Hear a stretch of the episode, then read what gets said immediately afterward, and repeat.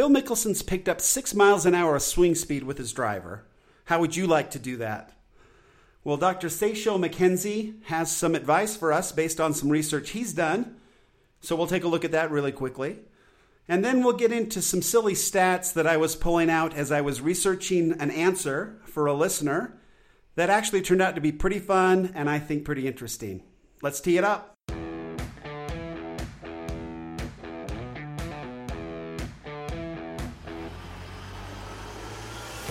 Welcome to Data Access Golf, your home for rapid golf improvement. And now, from the thin air of the Rocky Mountains, next on the number one tee, your host, Aaron Stewart. Hey everyone, welcome to another episode of Data Access Golf. Hope all of you are still basking in the glow of Phil's win, wrapped up yesterday. Very a very popular win for sure. So congratulations to Phil. But some cool information coming out today, and I, I'd refer you to golf.com uh, on this article it's right at the top, the kind of, you know, popped up right at the top. Meet the biochemist who is changing golf and can help you gain distance. That's one that's going to gather our attention. Then when you see his name is Dr. Sasho McKenzie, right? McKenzie, name in golf, right? You have to believe him that way. But um, Dr. McKenzie is also one that works a lot with the BodiTrak, And I don't know if, if this track mat, I have a friend who owns one, but it's a mat that measures ground force, measures pressure, during a golfer's swing. And we're learning a lot of really cool stuff on how our bodies move, especially long hitters, how their bodies move within the golf swing. So, this uh, Dr. Sasho McKenzie is really kind of hanging out in this place.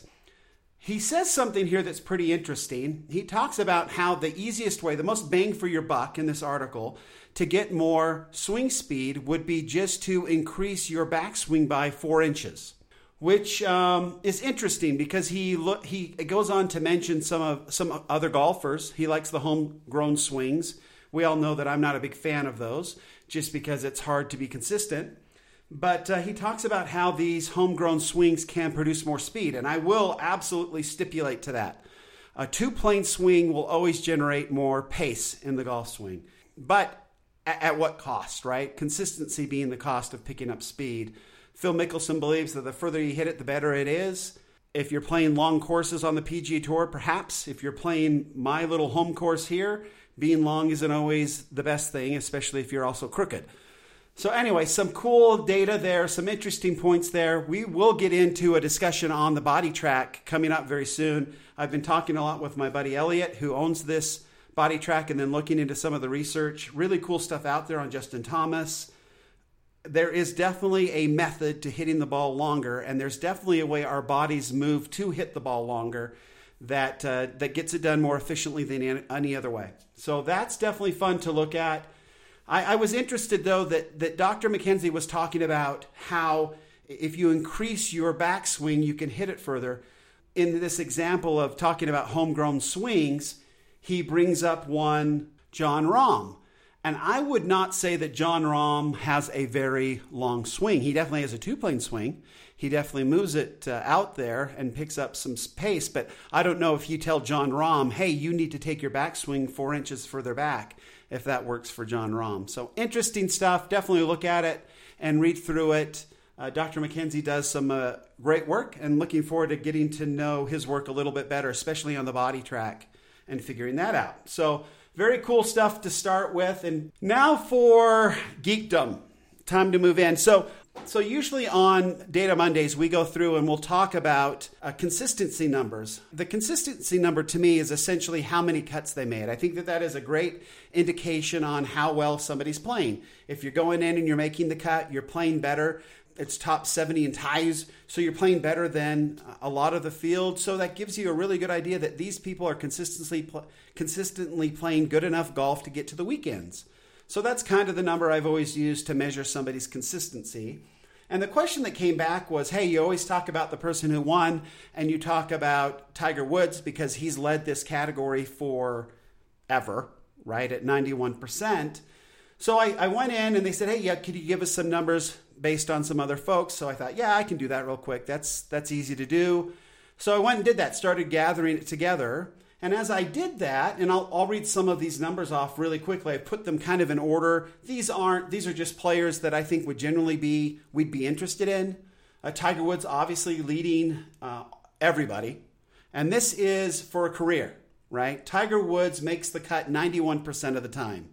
He's played in 347 events and he's made 317 cuts. So he's kind of the leader of the gang. Next on the list, Rory McIlroy. He makes the cut at a pace of 86%, but he's played in 152 tournaments total. Phil Mickelson, we talked about a little bit yesterday. He makes the cut 84% of the time, and he's been in 598 events. So by far leading the list here. Tiger Woods is in second place at 347, right? So there's quite some disparity there. Brooks Koepka is on the list. He makes the cut 83% of the time for his career, as does Jordan Spieth, 83% of the time. Dustin Johnson, 82% of the time. He's played in 244 events. You've got Justin Rose, who makes the cut 81% of the time. This, this was interesting. Justin Rose has played in 326 events, right? He is third on this list which I can't. Uh, I figured Dustin Johnson had way more events than Justin Rose does, but that's not the case. So Justin Rose at 81%, he makes the cut 81% of the time. Rickie Fowler, 80% of the time. We talked about him recently. Justin Thomas, 79% of the time. Patrick Reed, 79% of the time. And then I, you know, one Bryson DeChambeau. He's somebody that I keep an eye on just because he's got so many interesting things to say about the golf swing and technology he uses and the data that he looks at. So Bryson DeChambeau makes the cut 63% of the times. He's he's been in 75 events and he's made the cut 47 times. But that got me thinking, and this is the problem when I go to the stats page on the PGA Tour is I start looking around and running some numbers, and before I know it, an hour's gone, and um, it's almost time to go home. So Anyway, that's what happened again today. I lost all track of time, started messing with some of the numbers. So, what I wanted to do is because we know that Bryson DeChambeau has been playing a lot better as of late in 2018 for sure, towards the latter end for sure. So, I wanted to then look at his 28 numbers specifically, his 2018 numbers specifically, and then also look at kind of what's going on uh, for this year, 2019. As the case may be, 2019 numbers aren't very interesting. Pretty much everybody is going at 100%. They've made all their cuts except two people. Phil Mickelson's missed one cut. Uh, he's played in four events and he's made three cuts, so he's at a 75% cut make percentage. But here's the one that kind of is concerning, that kind of jumped out a little bit. You've got Jordan Spieth, who makes the cut 83% of, of the time for his career, and he has been in five events so far in 2019 and only made three cuts at a 60% pace.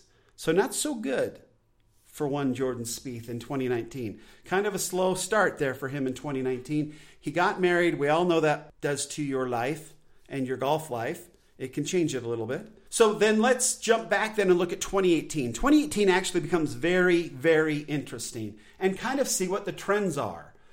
So Tiger Woods obviously played quite a few events in 2018. It was good to see him back. He played in 18 events and he made 16 cuts for 89% that's 2% less than his career average. Rory McIlroy, who we know was second on our list, he entered 18 events as well, same as Tiger Woods, but he only made 14 cuts for a total of 78%. That is 8 points lower, 8 percentage points lower than his career average. So not trending in the right direction in 2018 for Rory McIlroy, making fewer cuts. We've got Phil Mickelson was actually up 4% over his career average at 88%. Brooks Koepka was up 5% over his career average in 2018, obviously with two majors there at 88%. Jordan Spieth uh, made 78% of his cuts in 2018, so he was 4% lower than his career average. So again, not trending in the right direction. Now here's some interesting ones. Dustin Johnson entered 20 events and made 19 cuts. He is 13% higher in 2018 than for his career average in making cuts. So trending very strong there. D- Justin Rose, same thing, 13% higher than his uh, career average. You've got Rickie Fowler, who was 5% higher in 2018, so trending well.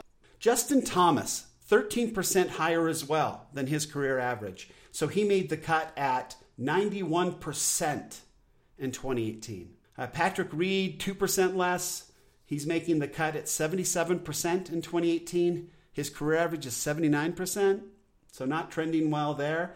But here you go. Bryson DeChambeau, this is kind of what drugged me into this 2018 numbers anyway. He entered 26 events, he made 22 cuts for 85% in 2018, which is 22% higher than his career average. So definitely trending in a much better direction. So for 2018, the one who let, who made the most cuts in 2018 on this list, Dustin Johnson, 95% of the time he made the cut, followed closely by Justin Rose at 94%, and then in third place, Justin Thomas at 91%. I thought that was pretty fascinating. So definitely a lot of the guys that we knew were playing well that popped up, it proves it here, right? They're trending in the right direction. The only one that surprised me was really Dustin Johnson. I I didn't think that he was playing any much better than he had, but he did, you know, get to number 1 obviously, and so but he's kind of an under the radar player anyway, right? He just always seems to play well, so we take him for granted. As I was looking at the stats, I used to get really bothered by if you go to the PGA Tour.com's website and you go to the stats page, they literally have everybody listed on that page. Everybody. It's so bad that if you type in, like, if you search for Phil, right, 153 results come back. And yeah, it includes the Phillips and the Phil and all of that stuff. But 153 results because everybody who has ever played on the PGA Tour is still listed here. Everybody, right? If you put in Johnson, I mean, it's 143 results. So a lot of folks. I used to be bothered by that. But now it's so fun to go back and kind of look at the history of golf. And the way to do that is go back and pick a player that played really well, that was dominant way back in the day, and compare them to how things are going now so, just for fun, because Phil won yesterday, I went back and grabbed one of my favorite golfers growing up, and it was because he was my, my grandfather's favorite golf golfer, Billy Casper. My grandfather followed Billy Casper's career like crazy. Uh, Billy Casper, because he was a local Utah guy, did a lot of local golf uh, outings and was at a lot of tournaments. And so we got to see a lot of Billy Casper. I remember some of my earliest memories memories were watching him on the range hit golf balls, and I was completely fascinated. I remember him um, doing a sort of a demonstration on the flop shot, which was really amazing. And we had this tree out on hole 18 up at Star Valley Ranch in Wyoming. We were up there, and he kept uh, talking to this group saying, Hey, how, how far away do you think I have to be to get a ball up over this tree? And he kept getting closer and closer and closer. It, he could throw the ball straight up in the air and go right over this tree, and he would land it on the green. It was beautiful. It was fun to watch as a child, and then try to duplicate a flop shot after watching Billy Casper do it with uh, with crazy bad equipment. Right? We're talking 30 years ago. Uh, who am I kidding? We're talking 40 years ago. I'm 50, right? We're talking like 40, 40, 35 to 40 years ago. Flop shots that were straight up in the air and coming straight out of the sky and landing on the green. Really cool. So I went ahead and just pulled up some of his numbers. And I know that we always joke around the money side of it. But a, a lot of folks don't know Billy Casper won 51 tour events in his career. 51. I mean, he was, and it's not like he was playing against a bunch of jokers right? He had Arnold Palmer and Gary Player and Jack Nicklaus, and he was going head to head with these guys and doing quite well. Thank you very much. They actually talked about he just didn't kind of come along with them, or otherwise it would have been instead of the big three, it would have been the big four, because he was a very dominant and, and good player. We pulled for him around here. Anyway, so I just pulled up his career money and his events, and I just did a little division and kind of came out with some funny numbers here to kind of give us an idea. So Billy Casper, over the course of his career, made $1.691 million and had 51 victories. So per victory, you take all his prize money and divide by his number of victories, 51. He made on average per victory $33,000, which we know the prize money was way lower than that, right? So he was doing quite well. $33,000 per victory. So Phil, over the course of his career, has earned over $90 million and he has won 44 times. And we talk about that. That's kind of a cool comparison right there. We talk about how dominant and how amazing Phil has been and the longevity of his career. He's got 44 wins. Billy Casper had 51. And I think Billy Casper had worldwide 75 victories. So just an amazing player. So Phil has over $90 million in, in winnings in 44 tournaments. So he, he averaged per victory, if you take all of his earnings, $2 million, which, I mean, he went, made 1.3 for his last, last victory. So $2 million per victory is his average, where Billy Casper's is $33,000 per victory. And I just kind of looked up for fun to kind of look where that $33,000 would fit. At the Pebble Beach Pro Am payout, uh, $33,000 was right in between 39th and 40th place. I realize it's different, it's a different era and different money and all that, but I think it's fun to kind of put that into perspective and look at it that way. So uh, it's a great time to play professional golf. Let's just say that. Billy Casper would be doing far better than he is now, right? If you take that 2 million of Phil Mickelson and you times it by 51, we're talking over $100 million. So just saying, just saying. Anyway, it's just some fun geekdom numbers. I love the numbers. I love looking at the stats. I love hanging out and figuring out things based on numbers and based on data. And hopefully you will too, especially when it comes to your own swing. So thanks for listening. Better data always means better golf. Till next time, thanks. Thanks for listening to Data Access Golf with Aaron Stewart. Check us out online at dataaccessgolf.com, and we'll see you on the next episode.